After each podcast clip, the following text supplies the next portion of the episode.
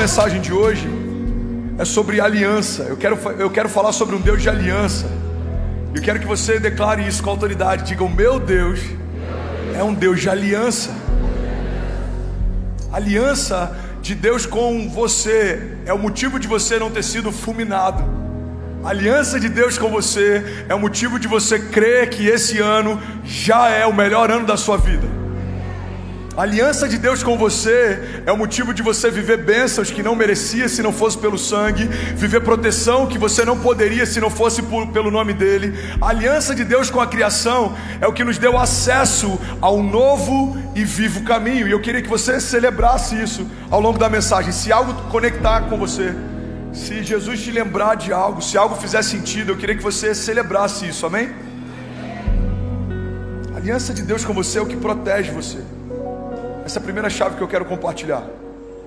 Toda proteção que você tem acesso, toda proteção que te envolve, toda proteção que te guarda, ela só existe porque uma aliança existe. E é interessante porque quando a gente fala de aliança, a gente pensa, a gente pensa, pelo menos eu penso em aliança de casamento. A primeira coisa que eu lembro é a aliança que eu fiz com a minha mulher quando a gente se casou. Uma aliança diante dos homens, uma aliança diante de Deus.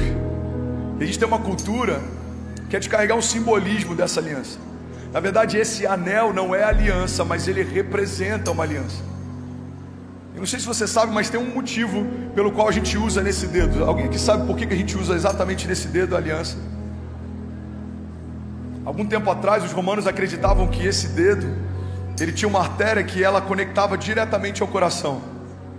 E é por isso que a gente coloca essa aliança culturalmente nesse dedo. É, é, é, como se fosse um simbolismo, uma declaração. A gente está declarando que o meu coração está aliançado com o seu coração. E a aliança de Deus com os homens nada mais é do que Deus conectando o coração dele ao seu. É por isso que é impossível caminhar debaixo de uma aliança com Deus e não se tornar parecido como Deus é. É impossível, irmão, você servir a um Deus generoso e não ter prazer em ser generoso você servir a um Deus perdoador e você não ter liberdade de perdoar. É impossível você servir a um Deus de milagres e não crer em milagres. É impossível você servir ao Deus do impossível e não crer no impossível. Alguém aqui, pelo amor de Deus. Porque o coração de Deus se conectou ao seu. A mentalidade de Jesus precisa invadir a sua. A gente passa a não pensar mais como pensava antes. A gente começa a não se mover como se movia antes porque a gente não é mais quem a gente era. As coisas velhas passaram e em Jesus tudo se fez novo. Sabe, Deus fez amém, bebê. Deus estabeleceu aliança com vários homens ao longo da história. Deus fez aliança com Noé. Deus fez aliança com Abraão. Deus estabeleceu aliança com Moisés. Deus estabeleceu aliança com Davi mas nós estamos debaixo de uma aliança que é superior a todas elas. Eu vou falar de novo, alguém vai despertar aqui nessa manhã de ser. Nós estamos debaixo de uma aliança que é superior a todas elas. A aliança que Deus fez com homens de forma pontual, ela é poderosa. Mas a aliança que Deus estabeleceu para aqueles que estão em Cristo Jesus, ela é superior a qualquer aliança que já havia sido feita. A Bíblia diz em Colossenses 1,13. Se você tiver com a sua Bíblia e puder acompanhar, a gente vai colocar aqui na tela também. A Bíblia diz assim: Pois Jesus, Ele nos resgatou do domínio das trevas e nos transportou para o reino do Seu Filho amado, em quem temos a redenção, a saber, o perdão dos pecados. Ele é a imagem do Deus invisível, Ele é o primogênito sobre toda a criação, pois nele foram criadas todas as coisas, nos céus e na terra as visíveis e as invisíveis, sejam tronos, sejam soberanias, sejam poderes ou autoridades, todas as coisas foram criadas por Ele e para Ele.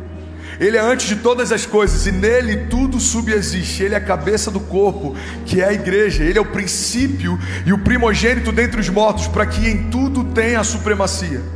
Pois foi do agrado de Deus que nele habitasse toda a plenitude, e por meio dele reconciliasse consigo todas as coisas, tanto as que estão na terra quanto as que estão nos céus, estabelecendo a paz pelo seu sangue derramado na cruz. Antes vocês estavam separados de Deus e na mente de vocês eram inimigos por causa do mau procedimento de vocês.